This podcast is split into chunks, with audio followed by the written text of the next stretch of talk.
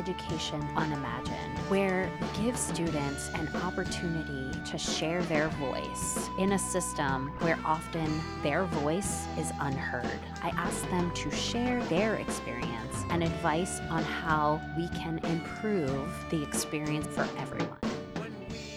In this episode, I interview Sarah Hunt the owner of the company Purposeful Development. She is also an experienced educator and has taken an idea of school wide authentic learning and put it into practice at a school where I met Sarah. The experience I had with the authentic learning showed me how much she values student voice, which is why I'm really excited for you to listen to this episode with Sarah. We talk a lot about how student voice is a valuable part of authentic learning.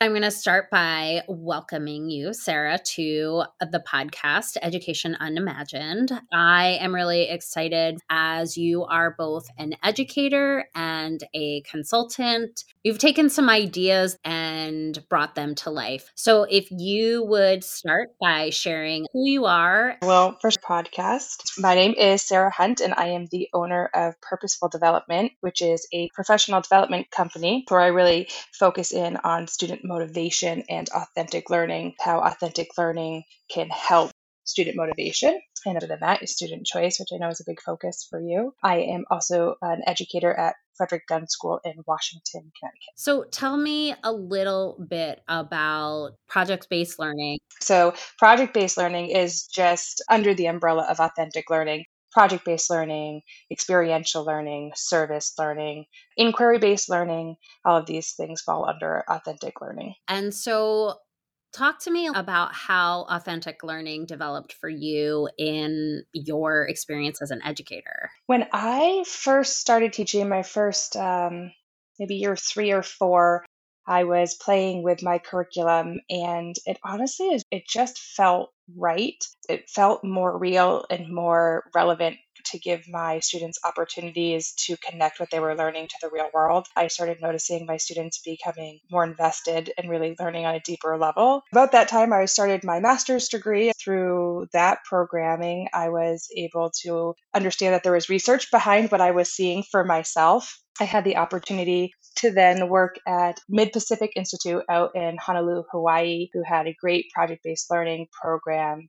They had a school within a school. They had gone out to High Tech High in California and built up their programming. So it was really lucky that at the time that I was internally feeling that project based learning, authentic learning was more valuable. I was able to work with some great educators and understand the research behind the benefits to it all. And that's really where I kind of solidified my approach to education. I was curious to ask you about how being a student impacted how you saw yourself as a teacher. One of the best things we can do as a teacher is to put ourselves in our students' shoes and either try to remember what it was like for us or try to remember what it was like to be a 16 year old or a seven year old and remember that you are a human with needs who wanted to be seen and valued and heard as adults and as educators. We want to be seen and valued and heard. And ultimately, that is just a human need. And so the more that we can offer that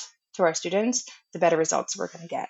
Can you talk about a challenge that maybe you had in your classroom and how your goals of authentic learning sort of shifted that challenge for you or your students? Sure.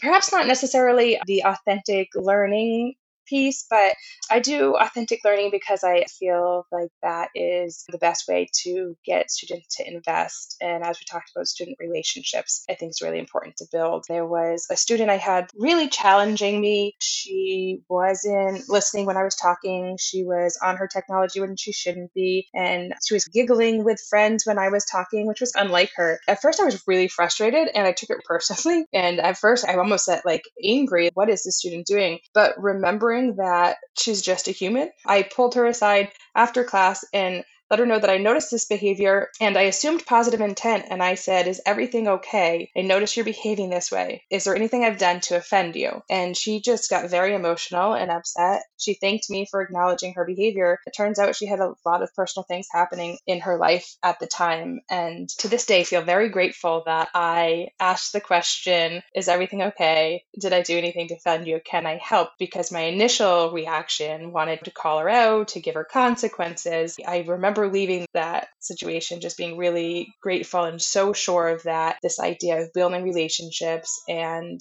students as if they are humans and that what we're doing in the classroom really matters outside of this is really the best approach to education. And then the work that I got produced from her after that was some of her best work because she was able to understand that I'm not teaching her for a grade on a test. I'm not teaching her to get her to the next grade. I'm teaching her because I value her as an individual and I care about her as a, a learner. That's what authentic learning does. It shows that we care about our students as individual humans and not just students that were moving through a system. That example reminds me of a conversation I had with a parent that I interviewed, Kiana and her son Tristan, a nonverbal six years old, and his behaviors were atrocious. And she had just wished that teachers had seen his behaviors as a communication that things weren't working. And so to hear you share that example of, I think any teacher would have taken that personally and probably would have handled it in a way that would have given consequences and reprimanded, but you stopped and remembered that perhaps she was communicating some information to you. We weren't receiving it the way we expected or she had hoped, but you did see the communication strategy. And I think good advice for all of us to think about kids are communicating with us through their behaviors. And can we stop and think? How do you incorporate students' voice in authentic learning? It seems like it would be a natural aspect, but how specifically in a classroom do you feel students are able to incorporate their voice?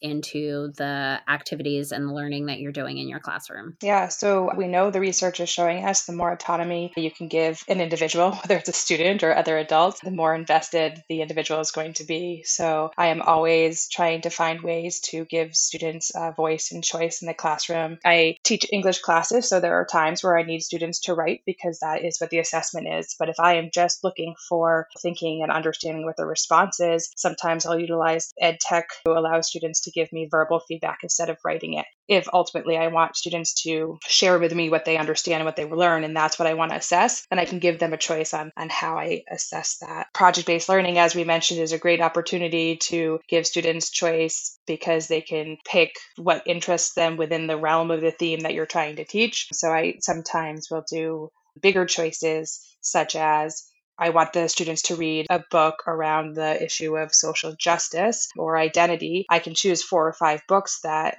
highlight that theme and then students can choose that book where they'll be able to find themselves in that book or the genre that they're interested in connecting. Still run the entire classroom around the same theme and essential questions even though i'm teaching four or five different books at the same time. So then tell me about how you might work with educators to shift the way that they're teaching to add more authenticity to their curriculum. The biggest thing that educators can do to add authentic learning or even simple student voice and choice is to start with the why, to start with the end in mind. And so to ask yourself, why am I teaching what I'm teaching? And what do my students need to know? And once you have the answers to those questions, then you can ask the question, how can I add authenticity to this? How can I add choice to this? Some things we can't shift as educators. We have standards that we need our students to meet, objectives of goals we want them to learn. And so authentic learning is not this soft approach of kids can learn whatever they want and it doesn't really matter. We still have standards that we want them to meet. There's just a lot of flexibility on how you get there. And until you determine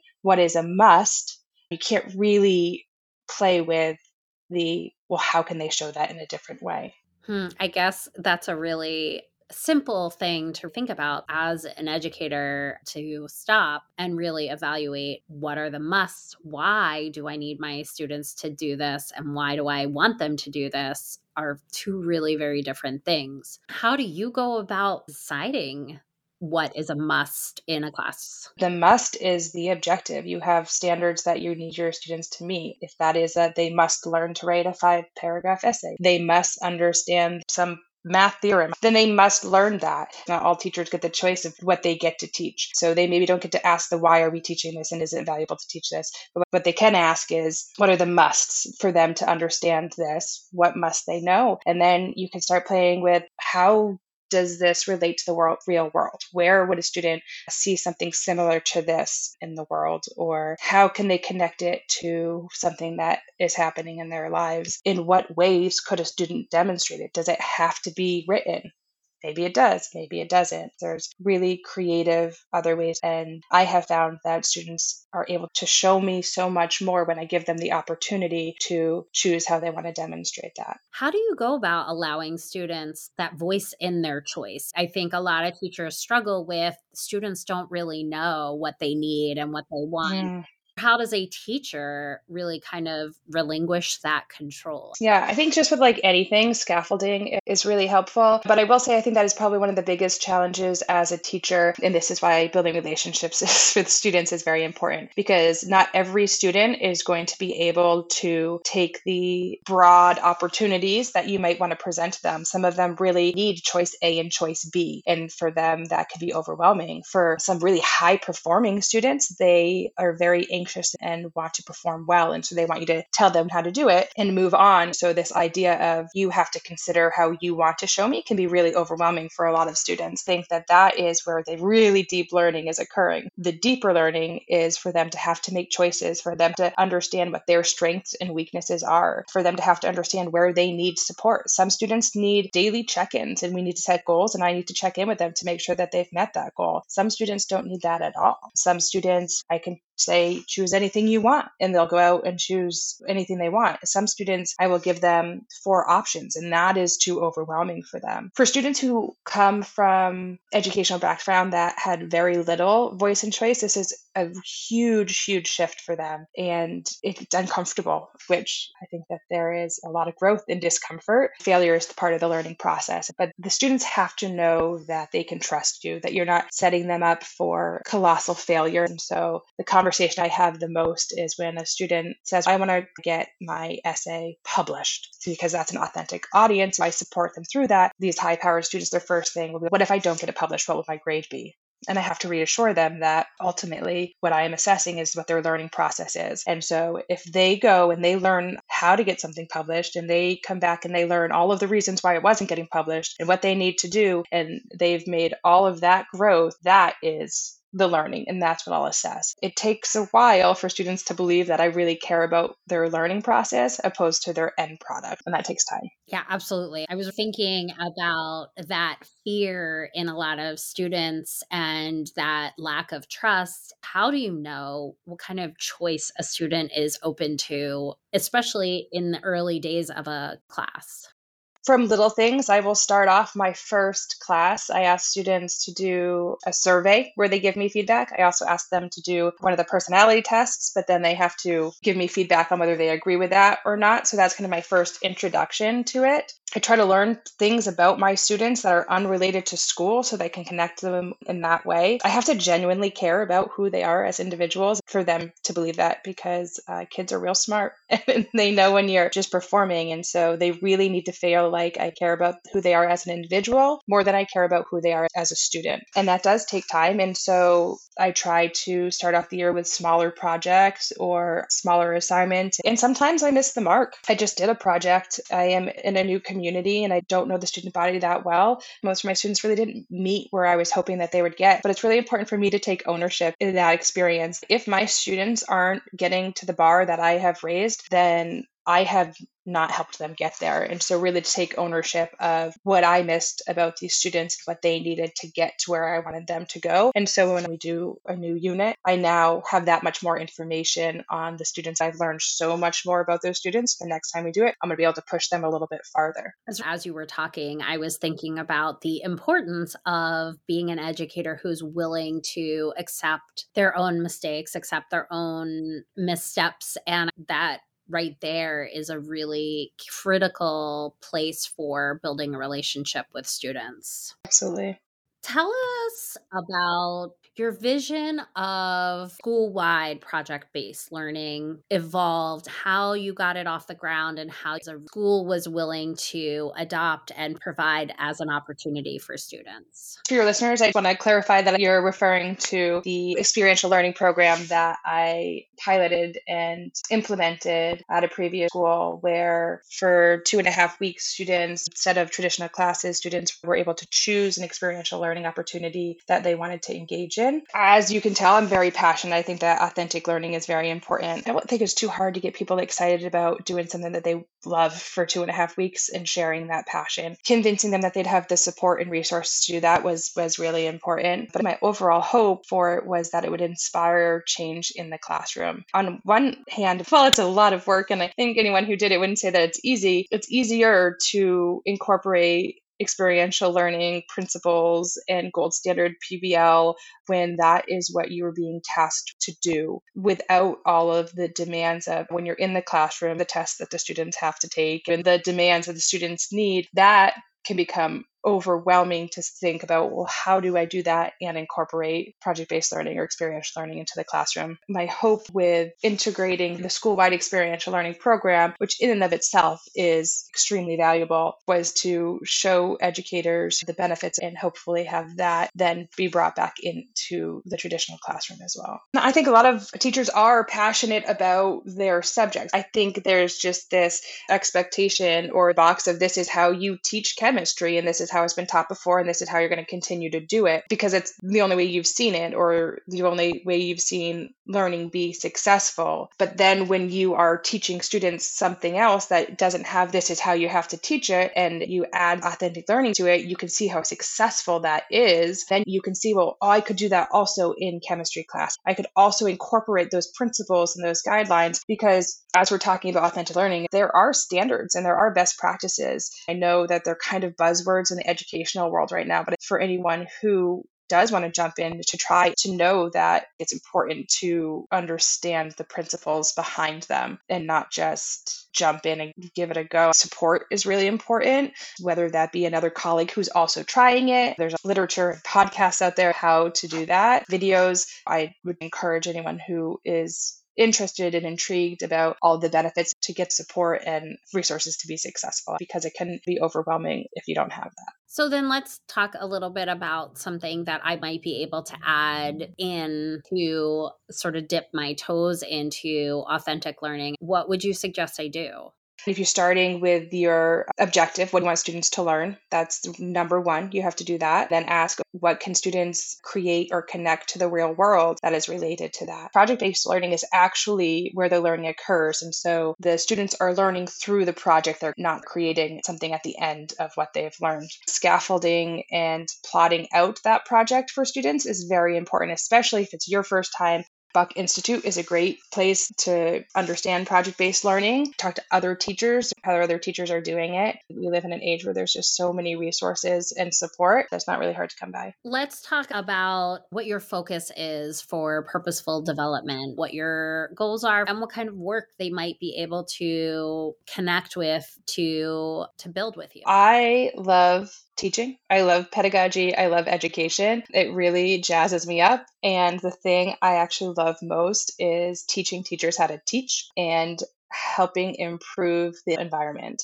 So, purposeful development has three tiers of offerings the basic professional development, where I come in and give your teachers a session on how authentic learning can improve student motivation. When students are motivated, they're going to be more engaged, and your teachers and your students are going to have a better classroom experience. I also do consulting and implementation work. If you have a program in place already that you feel could improve your students' motivation or your students' performances, whether that is a behavioral management system or a rewards system. I can come in and look at what you're doing and understand what your goals are and, and consult on how you can maybe improve your programming. Or I could do implementation, what I've done at previous schools where I've built out a whole experiential learning program, school wide program, and help you implement that into your schooling. What if I'm an individual teacher? Is there a way for an individual teacher to connect with you?